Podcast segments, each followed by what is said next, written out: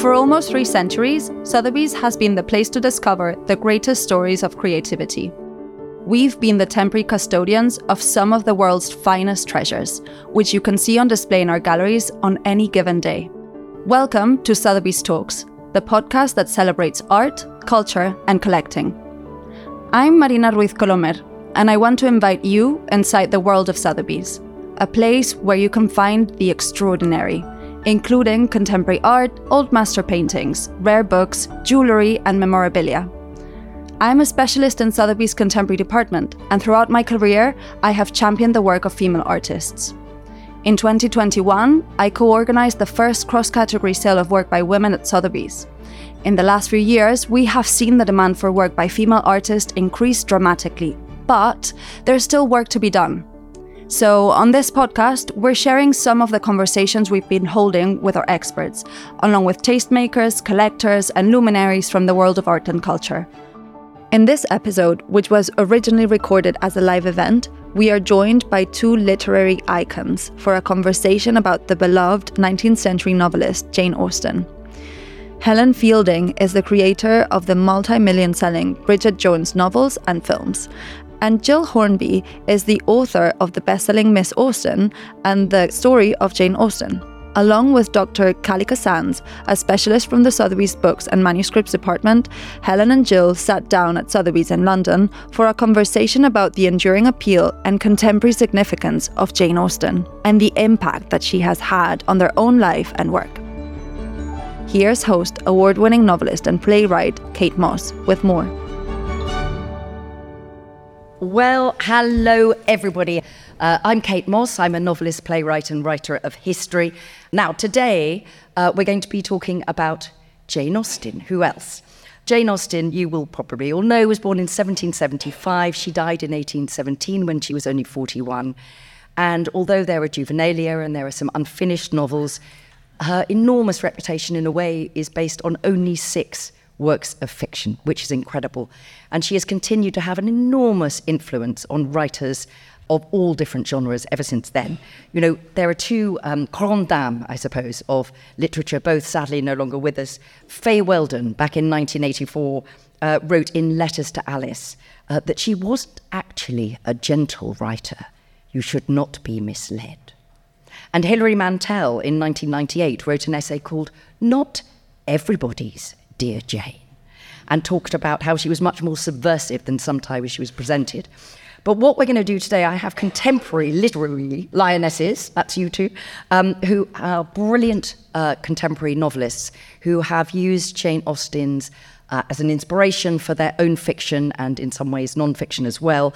Um, and I can't wait to hear what you're going to say. And so I have um, with me Helen Fielding who is the author of the multi, multi million selling series Bridget Jones' Diary, Bridget Jones' The Edge of Reason, Bridget Jones' Mad About the Boy, and Bridget Jones's Baby. There's a theme here. Um, and she was also, of course, the co writer of the Bridget Jones movies. And this wonderful uh, piece of information in a survey conducted by the Guardian newspaper, Bridget Jones's Diary was named as one of the 10 novels, just 10, that defined the 20th century. It's amazing, isn't it? Yes, a round of applause. Whoa, I agree. But no less literary lionessy is Gill Hornby, uh, who is the author of four amazing novels, including uh, the novel Miss Austen, uh, which was a number one bestseller and named one of the best novels of 2020 by The Times and The Observer, and also Godmersham Park, which was another uh, huge bestseller in 2022. And also, you've written The Hive, and All Together Now and a biography of uh, Jane Austen for younger readers called The Story of Jane Austen. So another round of applause for Gill, I think, as well. And the final literary lioness of the panel is Kalika Sands. Uh, Kalika is the international specialist in the books and manuscripts department here at Sotheby's. Uh, she did her DPhil at Oxford, where her research focused on the intersections of British literature and the history of science and medicine. And during her time at Sotheby's, she's been involved in many important collections, including that of Barbara and Ira Lipman, Dorothy Tapper Goldman, and most recently, Bibliotheca Bruckeram. I knew I wasn't going to be able to say that. That's hard. I nearly crossed it out. Will you say it for us, Kalika? Uh, Bibliotheca Brookeriana. There we are. You see, There it was go. a hard one. Right. Icebreaker question, Helen. When did you fall in love with Jane Austen? Well, I think there's a distinction between when I fell in love with Jane Austen and when I fell in love with Mr. Darcy.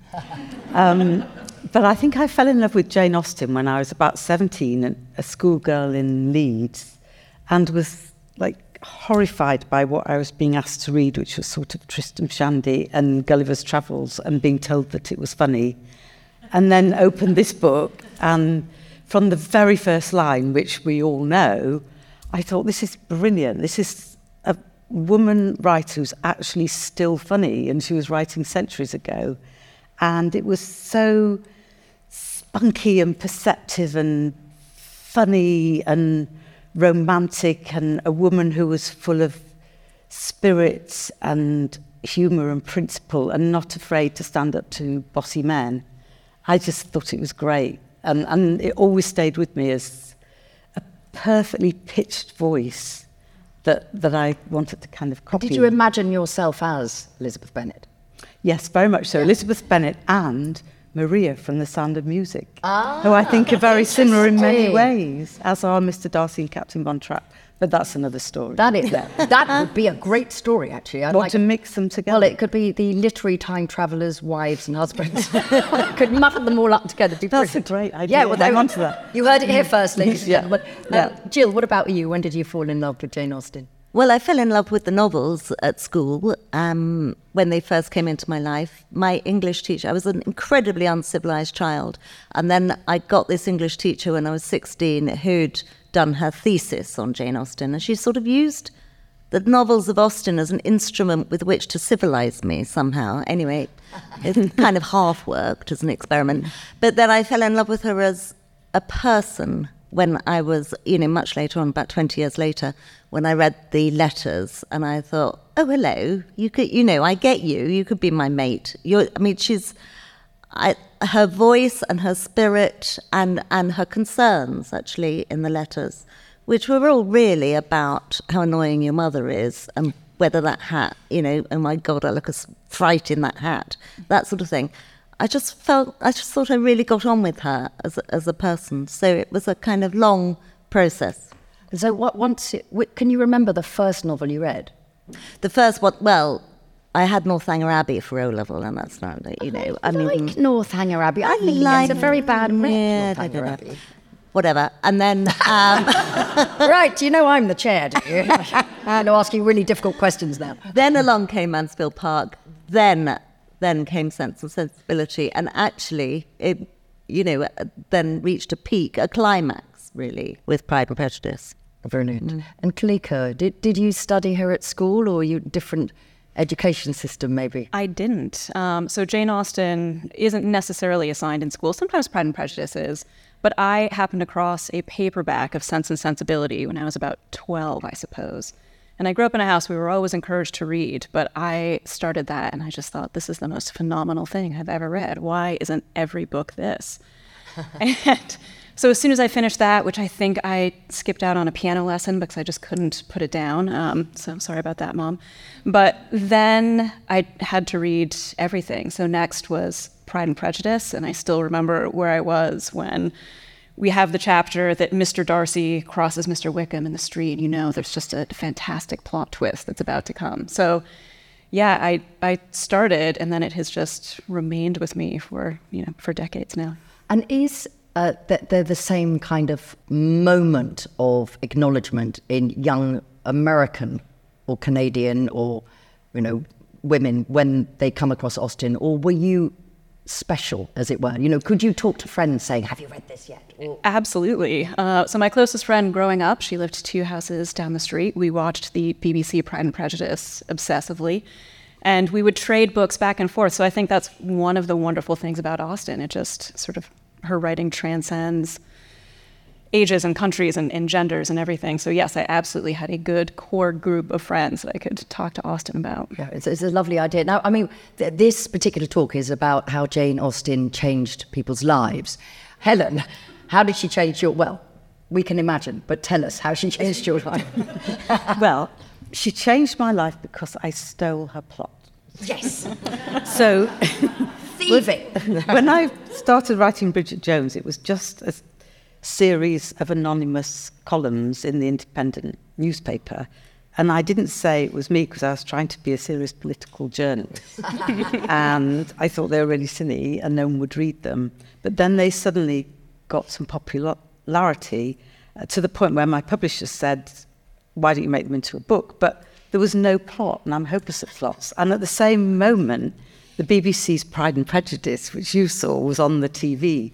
And the streets were empty on Sunday nights. Yes. And everyone was going around growling, Mr. Darcy, Mr. Darcy. So I sort of morphed the columns into Pride and Prejudice and made this character, Mark Darcy, who was Mr. Darcy, uh, ultimately Colin Firth as well, this kind of hybrid creature. And so I just. I don't think he's ever been described as a hybrid creature. Colin Firth. He's a mixture of Mr. Darcy and Mark Darcy and Colin Firth. But anyway, the, the columns became a book, and it was entirely based, plot wise, and to a degree, character wise, on Pride and Prejudice. So she completely changed my life. And why did you know, or how did you have the instinct that it was an evergreen plot, that it would work for now? You know, 200 years and more has passed uh, since Jane Austen died. Well, I didn't really, and I don't think anyone really ever knows anything. I never thought that book would become anything. But actually, in hindsight, it is a, a pretty foolproof plot. And that's why it's been adapted. There's been 17, I think, film, TV adaptations at least. And those are just the ones that are Pride and Prejudice, not Pride and Prejudice, the zombie movie or whatever it is. It's just an extremely solid plot and set of characters. And you can't, you have to work quite hard to muck it up. well, you didn't muck it up. It's absolutely extraordinary. Um, Gill, changed your life? Is that true? A bit strong? What do you think? She probably has a bit right there. I mean, I'm come very late to this game. I didn't start writing novels till I was in my 50s. But I, I was writing a column and I got the boot and I was 51 and nobody employs a 51 year old woman. So I thought, oh, well, I better write a novel then. and I thought, then I thought, how do you do that? And because I'd written that biography of Jane Austen for children, it's quite annoying writing a short book because you have to know everything you need to know to write a long book and then choose what to leave out.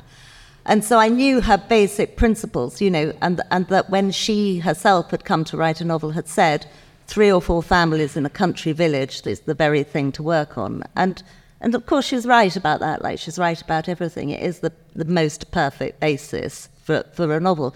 It's the basis of EastEnders, it's the basis of Con- Coronation Street. They're not country villages, but they're three or four families, cheek by jowl, dependent on one another. And we all know from our own lives, you know, once people start having children and their children have children, it throws up enough drama to keep us all on the edge of our seats until we don't know what's, you know, it's amazing, isn't it? All, all of what our friends' kids get up to and our own children get up to and so on. So, so there was that, and then. Uh, 30 years ago, we bought this house, this, this um, vicarage in Berkshire, and I was told that there was a Jane Austen connection to it. Um, which I kind of thought probably they all had vicarages in Berkshire because she was a vicar's daughter and, you know, they go flitting around having tea and that's what they did. But in fact, the connection was with her sister who had been engaged to the son of the vicar and then he died and it was all very heartbreaking and terrible. And she, that from that moment, just sort of donned black and said, "That's it, I'm a spinster." And from she, Cassandra, owning her spinsterhood, it enabled Jane to become a spinster, to embrace her own spinsterhood, and Cassandra protected her throughout Jane's life until Jane died in Cassandra's arms and she was she was the absolute midwife of of the novels. And I became very team Cassandra then when when I discovered all of that. And it gave me the idea for Miss Austen about putting the case for her. So it has given me yeah. sort of material yes. fuel and nourishment I suppose. Enormous but enormous. one of the things that is so interesting about the longevity of Jane Austen is do you think she is misunderstood? That quite often people talk about, you know, their romance novels, but there's a lot more to oh, all of the novels, really, than that. I mean, that's kind of the architecture in some mm. respects, but it's not. It's not what the book is about only, is it? No, not at all. I mean, you know, there's only a few stories. There's sort of six or ten basic stories, and the romantic plot is one of them. But what she hangs on it is is so not chick lit. And um, you know, she often is. It's appalling, but she is sort of pushed into into that Chick lit sort of bonnets. female only area. But she, I think she once said she was writing on a little piece of ivory or something. She tells you this small story, as you say, about a small group of people. Sociologically and politically, she's she's also telling you about the war, about the, the position of women financially, and their plight if they haven't got enough money to exist without being married. She's so perceptive about people. And even, I think she was only 21 when she wrote Pride and Prejudice. She, she sets out her stall on people. You know, she'll say, Vanity was the beginning and the end of Sir Walter Elliot's character. Mr. Darcy was clever. Mr. Collins was not a sensible man. She, she's very sort of clear and moral. She has these great comic characters. She has great comedy set pieces, which is why her books translate so well to movies. And she's really perceptive about human nature and also very kind and decent and moral. It's not a bitter voice. She, she is full of warmth and a lack of pretension and, and humour and sort of female solidarity. There's a huge amount about female Oh, friendship absolutely. in the books. Um, so I think they would they stand up with anything else. I think she's a, a terrific. She's my favourite writer. yeah, That's not surprising, one way or another. yeah, I owe her Yeah, big owe her. time. Yeah, Gill. Mm-hmm. Yeah, I think the romantic fiction is very much her shop window, and she's got so many other things to say. I mean, the reason I write like writing about her and Cassandra and and is is because I'm fascinated by the women of that time, their utter powerlessness. And Jane's novels are about the powerlessness of women, really. I think we read them all wrong in a way. We read them from the comfort and the strength of our situation of being educated and being resourceful and so on. But when a, when a contemporary reader would have started Pride and Prejudice, they would have seen, you know, the entailed proper, property and the five daughters. That is your basic mother's nightmare. You know, they're reading a horror story. What on mm. earth are they going to do with these five girls? We think it's a lark. And, and the BBC Pride and Prejudice, faultless, beautiful work of genius, it really, really undermines Mrs. Bennet, I think, who, Oh, yeah, in a way, is so agree. Probably so agree. Jane Austen's heroine. It's not Yeah, yeah. Lizzie Bennet. It's Je- it's it's Mrs. Bennet who understands that those five girls are in serious jeopardy.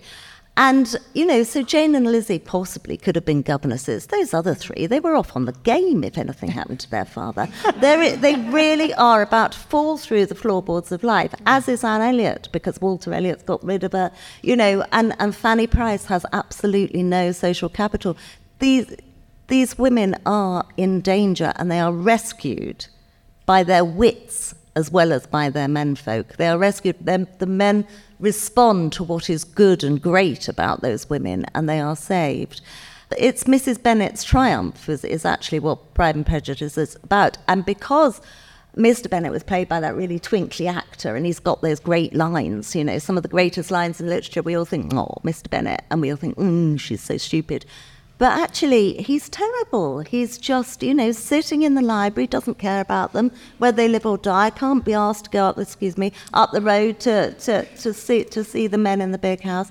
And, and he's just condemning them to death. So I think we don't understand that. I mean, if a, for, for a woman, if you didn't get married, and if your brother or, you know, if your brother or any relative didn't want to keep you, you had these options. You had becoming a governess, well, not everybody was educated or, or, you know, equipped to be a governess.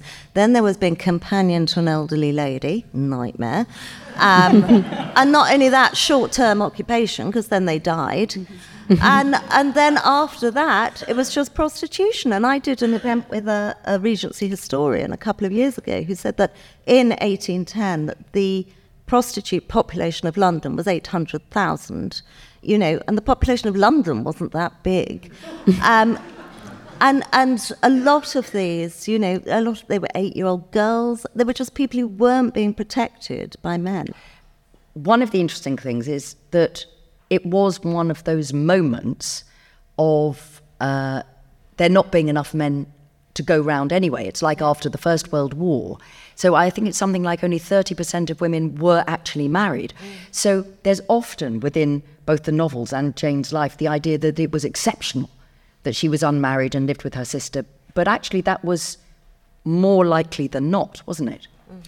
Yeah, and I think that that, that has contributed to this sort of idea, which was still lingering when I started writing Bridget, that if a woman is single, there's been some horrible mistake. And, you know, and she is sort of, there are shelves and spinning wheels and shades of Miss Havisham hanging around. And you're going to end up dying alone and being found three weeks later, half eaten by an Alsatian. Yes. And, you know, I think as, as, as Gill has pointed out, that it, you know, you said that getting married in Jane Austen's day was a bit of a death sentence because you could end well, up having was, 11 yes. children and people often died in childbirth. If you got so married at 17, quite... then you had what, 23 pregnancies in you? If you got married at 17 your husband liked you, then then um, you you could you know you would you would be in pig for the rest of your days.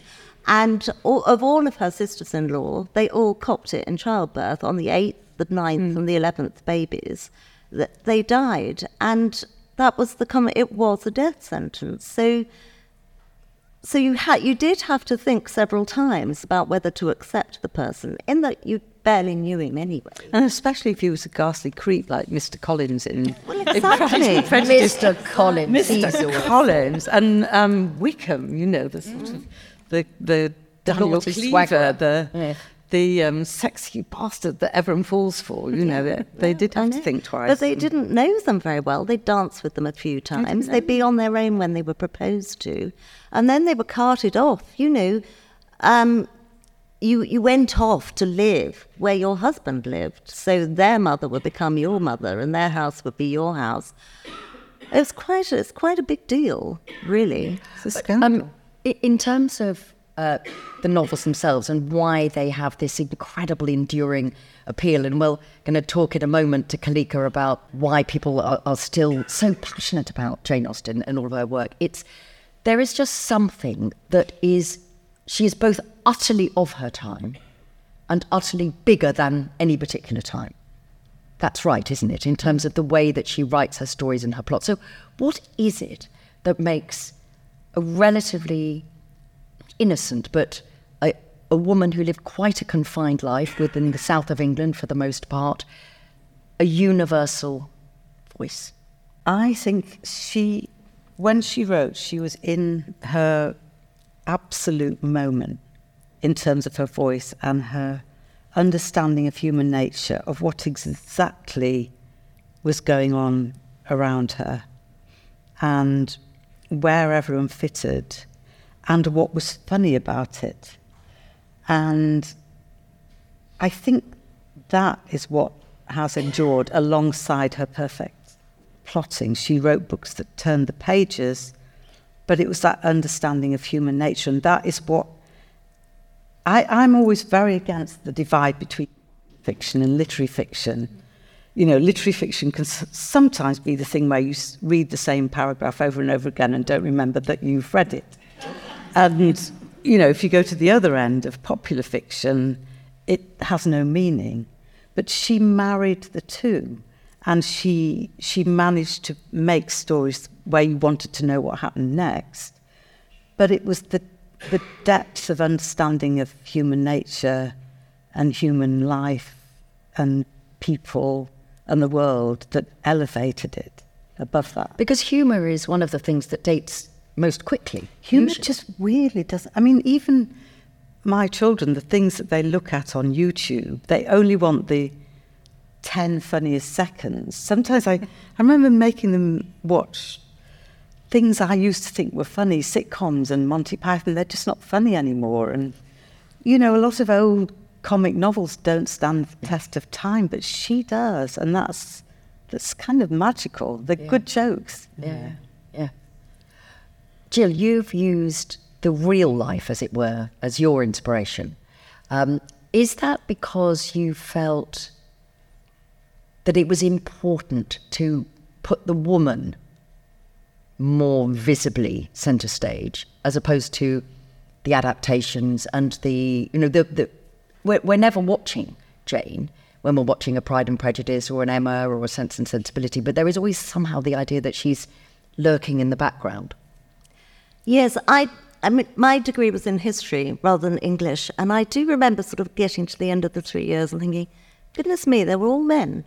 You know that that entire three years was about what men had done and what men had said and what men had, and I had this enormous interest in women's lives, which have been largely unrecorded, and so we know so little about them. And what I love about the novels in is, is what a social record they are of, of what women's lives were like. And we don't have fantastic diaries of, of women in the 19th century. They didn't have time to write them. That's why. And anyway, nobody would have treasured them in the way, you know, and brought them down to us through the generations, the way they have their grandfathers. And so those novels are a fantastic, I think, original source mm. on what it was like to be a woman, a domestic woman, a certain sort of comfort of a certain class in a certain area. And so writing about her gives me that that sort of canvas to to explore that and then to honor the style of her uh, and so on but their stories i find they are the most extraordinary family. You know, this Mr. Austen was was just a vicar in, in Hampshire, but he was extraordinary. He was an orphan and, and a genius. I mean, he had no money at all. And then he got to, he went to Oxford and was the greatest classicist of his generation. And then he married this woman, and, and they went off to this parish in Steventon, and they had eight children. And they were amazing. They were amazing children. Um, and nobody even knew that Jane was, was the best of them. You know, certainly the eldest son, who thought he was the literary top dog in the sort, mm. he thought he was the big news. But there were two admirals, you know, one fought at Trafalgar. They, they, they were a really astonishing bunch. And then not Jane and Cassandra, but all the brothers went on to have thousands of nieces and nephews.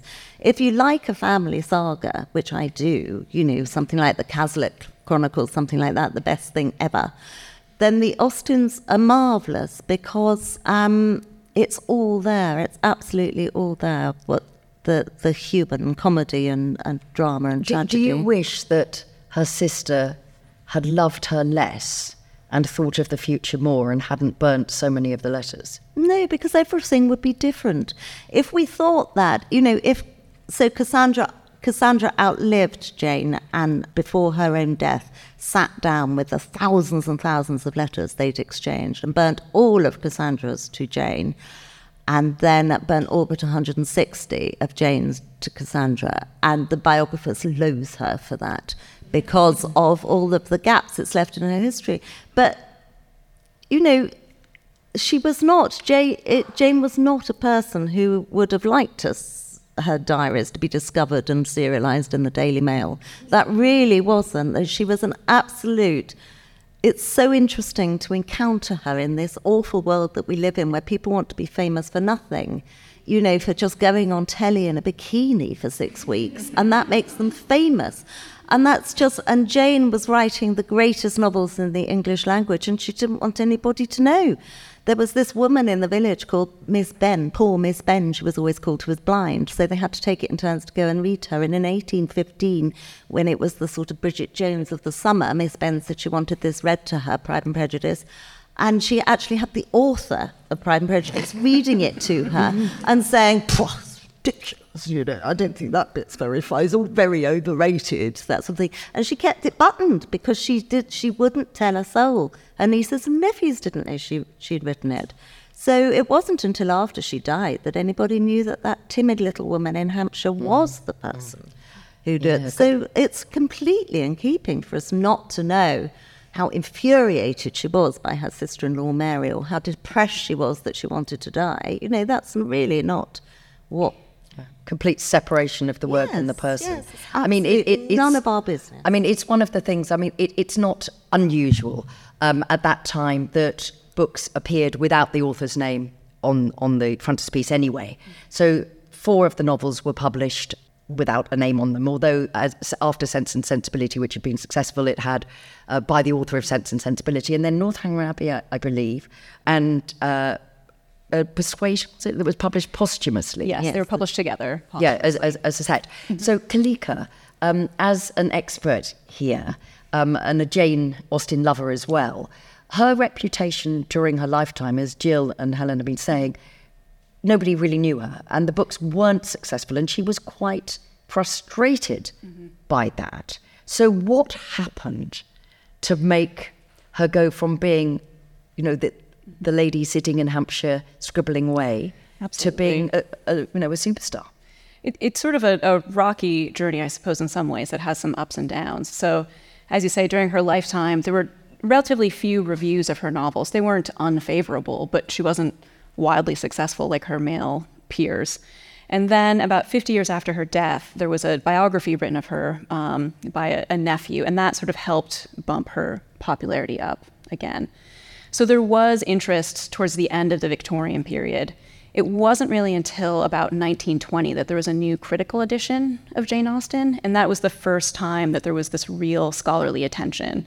So it's not that she was ever completely off the scene, as it were. But then, certainly by the you know 1950s or so, there was a lot more critical attention that was paid, a lot more scholarly attention, and people were writing theses on on Austen. And then certainly in the 90s, I think uh, the BBC Pride and Prejudice did not hurt. I think the Emma shirt. Thompson's, yes, that shirt. The wet shirt. The wet Uh, shirt. the wet shirt. I think that in conjunction with Emma Thompson's Sense and Sensibility, suddenly Jane Austen was on bestseller lists again and just had this incredible resurgence of popularity. And I think in a, a sort of scholarly capacity, now people are doing much more work trying to sort of figure out what Jane Austen was reading, what performances was she seeing, and how does this kind of intertextual life of hers work as well. And in conjunction with that, the demand for her books has also skyrocketed. And do all of you, do you, as time goes on, do you all feel that her enduring appeal will just continue? That regardless of what literary movements are out there, what people are doing in the world, and all of the rest of it, that there will still be some corner of all of our hearts that will always belong to Jane Austen? And I think it's quite interesting because you actually don't really know. And I think it, it's interesting the number of writers that didn't know how successful their work was going to be. Like, there's a really brilliant book called Hemingway on Writing, little bits of his letters, and he's always writing to Scott Fitzgerald to try and cheer him up about how mean the reviewers were now. no one liked his books, and everyone thought The Great Gatsby was rubbish and Tender in the Night was rubbish. And, and then look what happened. There's they're so huge, but there is a sort of zeitgeisty thing. There is something you can't quite put your finger on. Maybe it was something to do with what has been going on with women at the moment. Maybe it's that.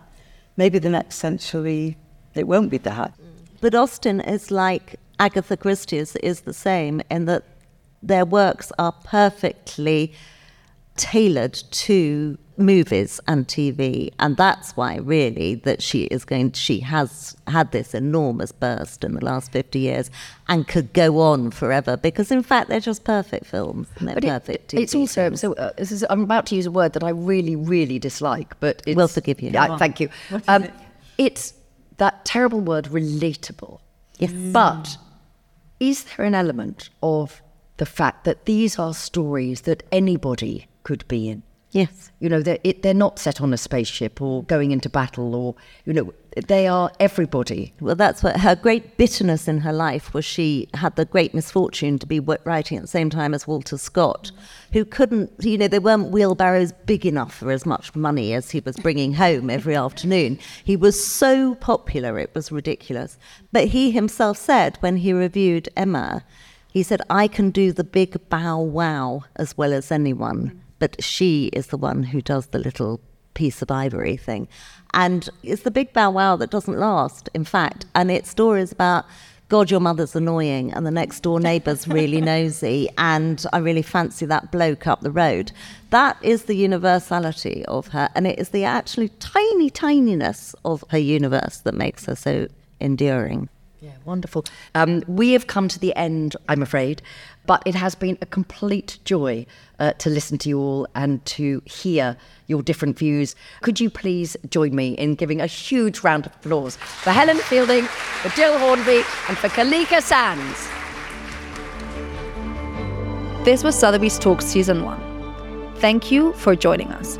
To step further into the world of Sotheby's, you can visit any of our galleries around the world.